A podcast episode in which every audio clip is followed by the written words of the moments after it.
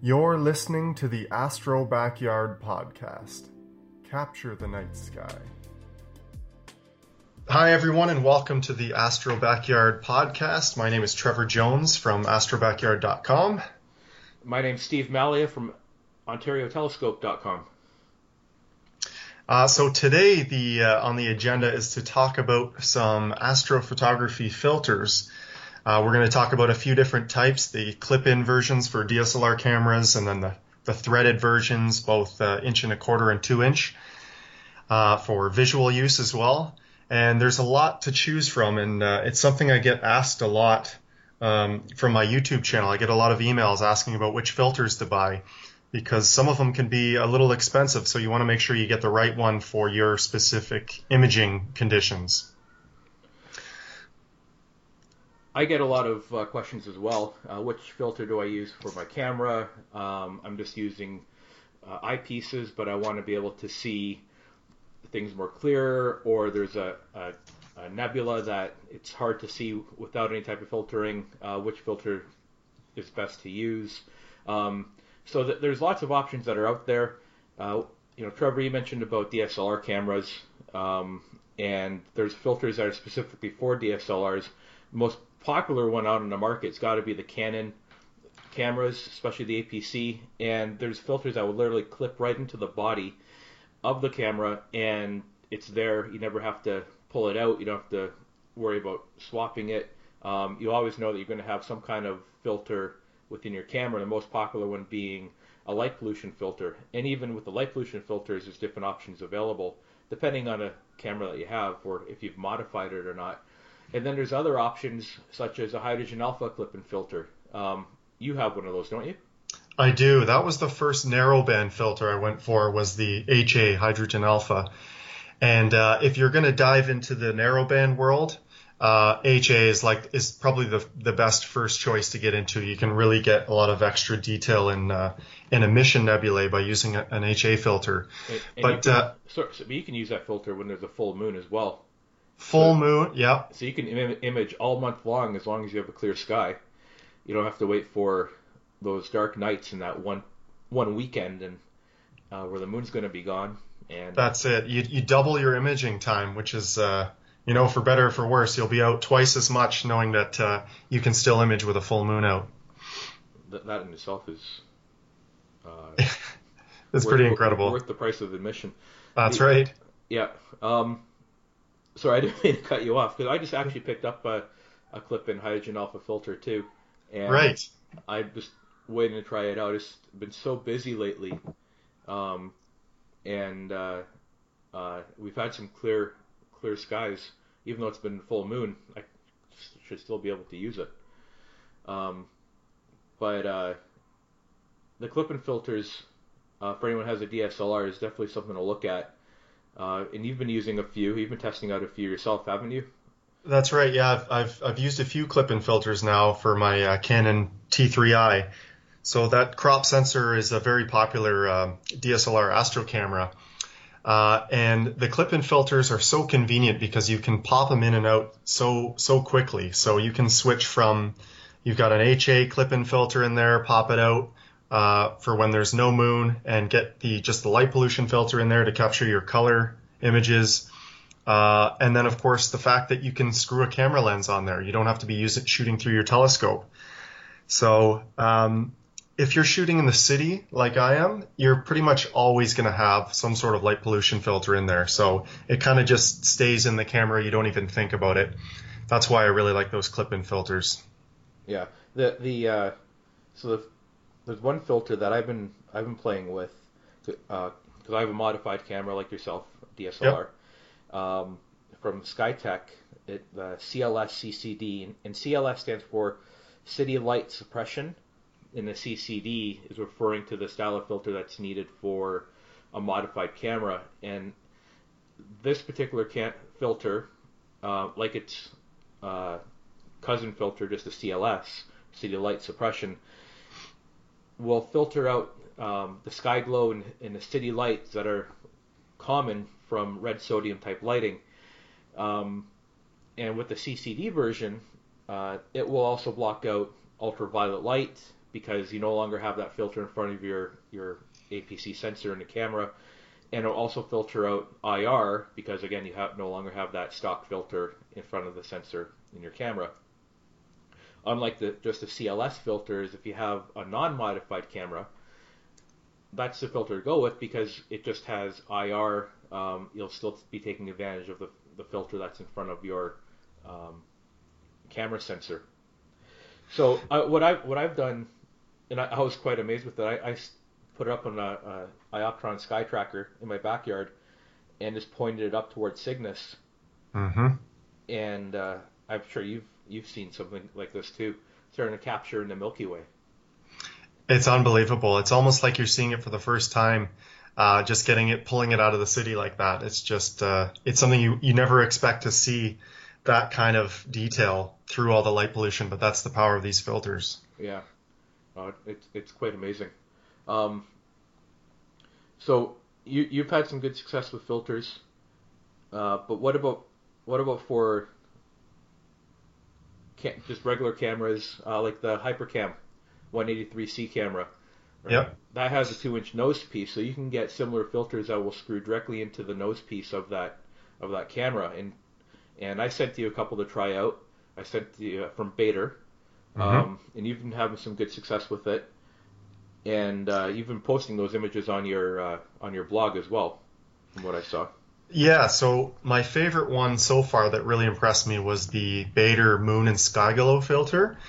It's the most important thing about that one is that although it's cutting out that city light pollution, it's preserving the natural star colors and background sky. It's not turning everything it's not creating a red hue over the entire image. It actually preserves those natural colors, which is sometimes hard to do when you're using a harsh filter. So this one seems to be just enough to cut out that city glow and to remove gradients from the image, but also to keep the natural colors of the object. So that's useful if you're just shooting an RGB full color, true color version of the image, or if you're using it to shoot the true color and then add narrowband data afterwards. Right. And with that particular filter, it also has IR blocking, so you won't be getting the star bloat from the surrounding stars, or that haloing effect. Exactly. That's common I guess you got to kind of call it IR light pollution in a way. That's right. You can't see it, so it blocks it out. So with any type of camera, astronomy camera, that doesn't have any type of IR filtering on it in the protect window. This is an excellent filter to give you that IR blocking, and then also help enhance the images and the data that you're capturing. So I'm sure there's people out there listening saying, okay, well, I don't have a Canon camera, and I don't have a dedicated astronomy camera. I have a Nikon, and for those people that have Nikon cameras, there is still hope for you guys. Nikon is probably the second most popular camera within astronomy, and the reason for that, from what I can tell, is Canon has released their API to developers to create software to control it. Nikon has done it as well. So a lot of astronomy programs out there, like Astrophotography Tools, now going to be supporting Nikon, will control these cameras. So there are clip-in filters for Nikon, but because Nikon has several different styles, there's, from what I've seen, 4 different types of clip-in filters, even for an APC sensor. So it's a matter of knowing which camera you have, which you probably do since you bought the camera, and then calling up your astronomy dealer and saying, hey, I have this camera and I need a filter for it. And IDAS, which is sold through HuTech out in California, and we're an IDAS filter dealer as well. They make clip-in filters specifically for Nikon. So again, you can just grab that filter, pop it in, or clip it in, put in your telephoto lens or your wide-angle lens, or put it onto your telescope and use your Nikon DSLR for imaging as well. And you can get that also for hydrogen alpha, as a hydrogen alpha clip-in filter. And you know what, Trevor, I forgot to mention? right? People that have modified their cameras, you can buy clip-in filters to put back into your camera that will allow you to use your camera through as it was from the first time you bought it. So you can put it back the way it was. So it's... That's a nice option. There's a lot of people that just have the one camera for they use it for their daytime photography and their astrophotography. I was in that boat for a long time. Yeah. So, you know, then there's people that have mono cameras as well. I don't have a mono camera. So when you have a mono camera, filters are going to be your best friend, and it's either going to be an LRGB filter type, well, luminance red, green, blue filter, so you can get your colors, and then you do your narrow band, right? So your O3, your S2, and your hydrogen alpha. Those are the three most popular, and you can either be there every night and switch out each filter manually, or you can use a filter wheel, so you have everything set up ready to go. You don't have to touch your camera at all. You just have to change the position of your filter wheel to bring in a new filter. And there's a few different options that exist for that. You can have a manual filter wheel. You can have a motorized filter wheel, so you can just send it a command and it will automatically change the filter for you. And then there's also dedicated filter wheels, which are usually part of more expensive, more robust camera systems, like something from SBIG, their 8300, STX or STF, STF, F stands for filter. Or QSI or the such, they have filter wheels that are dedicated for those cameras, where they will then be integral to the entire control package. And what's nice about the motorized filter wheels as well is that you can set up your imaging run and let it go and tell it how many images you want per filter, have it take its images, switch to the next filter. If you have a motorized focuser, you can even have it refocus on every filter change, and if you have a full-blown automated observatory, or that's where you want to go, you can let it just run throughout the night while you capture the data, wake up in the morning and see what you got. What's really cool too is you can get a dark filter, right, for taking darks. Yep. So you just have it go to the dark, let it take its dark filters and dark images and capture that also, which is a pretty cool feature. Perfect. So there's lots of options when it comes to filters. The what's been your latest project, Trevor? What filters have you been using? So the latest project.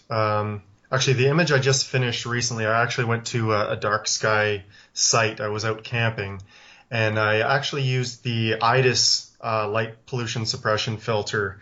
Because it was so dark, I just wanted to cut out that minimal amount of light pollution there, but I wanted the natural colors. And I shot the Andromeda galaxy, and because it's quite large, I needed a wide field of view, so I used the... William Optics Zenith Star 61 APO, and that was riding on the iOptron SkyGuider Pro. And so I was shooting some 3-minute exposures with no auto-guiding because that iOptron is so solid with just a polar alignment. Were you able to frame in all of Andromeda with that 61 millimeter? Yep. Totally within the field of view and then some. It's a great focal length. I think it's around, so the focal length of the scope is 360, but then with that crop sensor DSLR, it's 1.6. So it brought me to about 570, which is a great focal length for Andromeda. Yeah. Andromeda is a good target for anyone who's also just starting out. It's big, it's easy to find. You don't need to have any real specialized equipment to capture it. Just even with a 200 millimeter zoom lens and a DSLR camera, and away you go. That's right. It's so bright. It's, like you said, easy to find. So satisfying because that core shows up right away. even if you're just doing like a wide angle camera lens shot, like you mentioned, even wider than 200 millimeters, you'll see the galaxy shape there, and it's pretty exciting. And it's one of those targets where you can just keep adding more and more time to, and you'll see that core grow into eventually the spiral arms, and it's an incredible target. And right now it's rising in the east, so you can kind of capture in hours, a few hours before doing a meridian flip or anything, and it's just in a prime position right now. Yeah, that was probably my first deep sky object that I think I had any satisfaction with. And I remember I did, I think, 3-minute exposures. Mm-hmm. I didn't even do many of them because I was just so excited that I was getting data and things were working that night. Yeah. I think I took 10 3-minute exposures and a few darks, and I stacked them up, and I was really, really happy with the result. A little bit of tweaking in Photoshop with it just to put the famous S-curve. Yeah, photography S curve, and I got that from one of your tutorials, it kind of popped, and I keep that on my iPhone, and I I show it to people that have no interest in astronomy. I'm like, wow, what kind of telescope do you have for that? And they don't believe me that it was caught with just a 200 millimeter lens and a regular DSLR camera. It wasn't even modified, so it just goes to show what you right. can do with just a camera on its own. And when you add in a light pollution filter, then the possibilities from that point are endless. Yeah, there aren't many galaxies that are as satisfying as that one. Definitely not as large. I mean, the Triangulum M33 is large too, but it's much more dim. Andromeda is just massive, and it has an iconic look about it. Yeah. Yeah. Excellent. So, one of the filters that Trevor's been shooting with has been a SkyTech filter. And there are 3 SkyTech filters that are available for Canon cameras. I mentioned the CLS CCD, right? So the CLS is for non-modified cameras, and the CLS CCD is for modified cameras. And then there's the last one, which is the L Pro.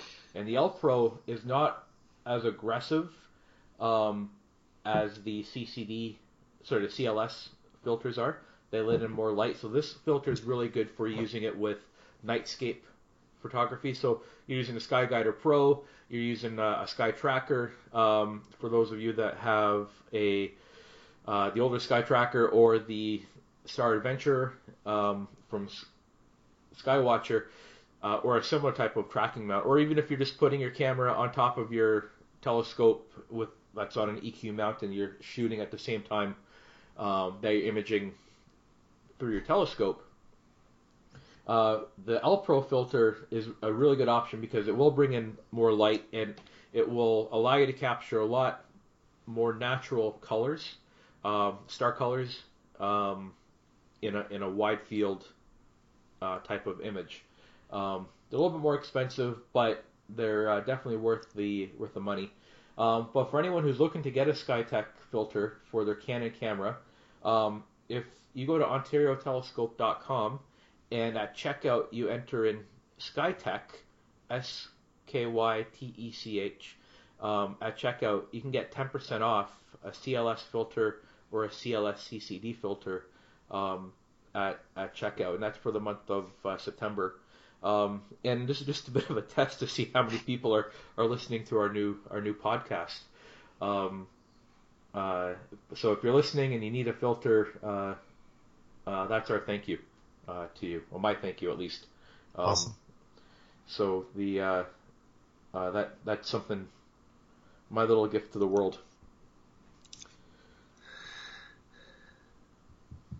What else do we need to do? We want to cover off on filters. Like, what's that one thing that I think everybody needs to know at least with a filter? So that SkyTech CLS CCD filter is definitely my favorite clip-in filter for the DSLR right now. It's my go-to deep sky filter, and that's because it creates such an excellent contrast between your deep sky object and the background sky. So let's say when I started using this filter, the first thing I shot was the Omega Nebula or the Swan Nebula M17, and I've never seen in a single 3-minute exposure such a defined shape of the object through all the the heavy light pollution. Like as many of you know, I'm in a red zone, but these images, each individual frame, it just jumped out at you, the shape of this nebula from a dark sky. And so that doesn't come without its drawbacks, though. So say I just used that data, stacked it all together, brought it into Photoshop, and started balancing the image. Overall, the stars have a kind of a red tinge to it because it's just filtering out so much of that blue-white light from the city. So it's great for capturing the shape and structure of, say, a nebula, but it's also filtering out some of that natural star color. So you have two options at that point. You can either go in and fix those colors in Photoshop by doing a select color range, selecting just those stars that were affected and then adjusting them independently from the rest of the image. Or you can combine it with images shot through a less harsh filter, such as the L-Pro, and combine the two together. So you kind of get the best of both worlds, that ultra contrast and detail from the CLS CCD, and then the natural colors from the L-Pro. And then when you combine the two together, you get some amazing images that I definitely never thought were possible from the city. I thought something like that you would just need to get to dark skies, but it turns out when you know what you're doing with the filters, you can rival dark sky shots from the city. That's quite amazing when you think about it. You don't have to go and drive for 2 hours and be up till 3 o'clock in the morning and worry about having to drive home. That's right. I mean, I love traveling to dark sky sites, and I still always will, but I just can't do it every night. I definitely can't do it on a Wednesday night when I work in the morning. No, no. And then if you plan your vacation around that 1 week where you know it's going to be dark, there's going to be no moon, and you're going to go and do that on a Wednesday night, mm-hmm. You'll get clouded. Yeah, oh yeah, without fail. Because that's what's happened to me every time. I've been clouded out when I've taken vacations specifically for astronomy purposes. That's how it goes. The best one is always Christmas break, because I always get an extended, 2-week period off. And, it's nice and cold. You get all the winter objects, Orion. In the 6 years I've been doing astrophotography, I don't think I've ever got one clear night in that 2-week period over Christmas break. No. Or if you do, it's like minus 30 outside with a wicked wind coming through. Oh, that's never stopped me before. Oh, okay. Braver man than I. Yeah, just obsessed. That's great. So I think that's a good introduction to filters. If anybody has any questions or comments, hit us up on Facebook, or astrobackyard.com is Trevor's website. He's always accepting emails. You can also contact us through OntarioTelescope.com, and we'll answer your questions and help out anyone who's got questions to ask. That's right. Okay. What are we on our next time that you'll be listening to us? We're going to cover off a couple of galaxies, targets, and how to image them. Something for beginners and something for the more advanced intermediate crowd out there that definitely want a challenge.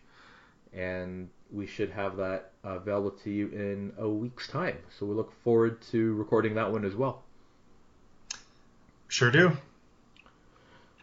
Okay, well, clear skies, everyone. Trevor, till next time. Take care.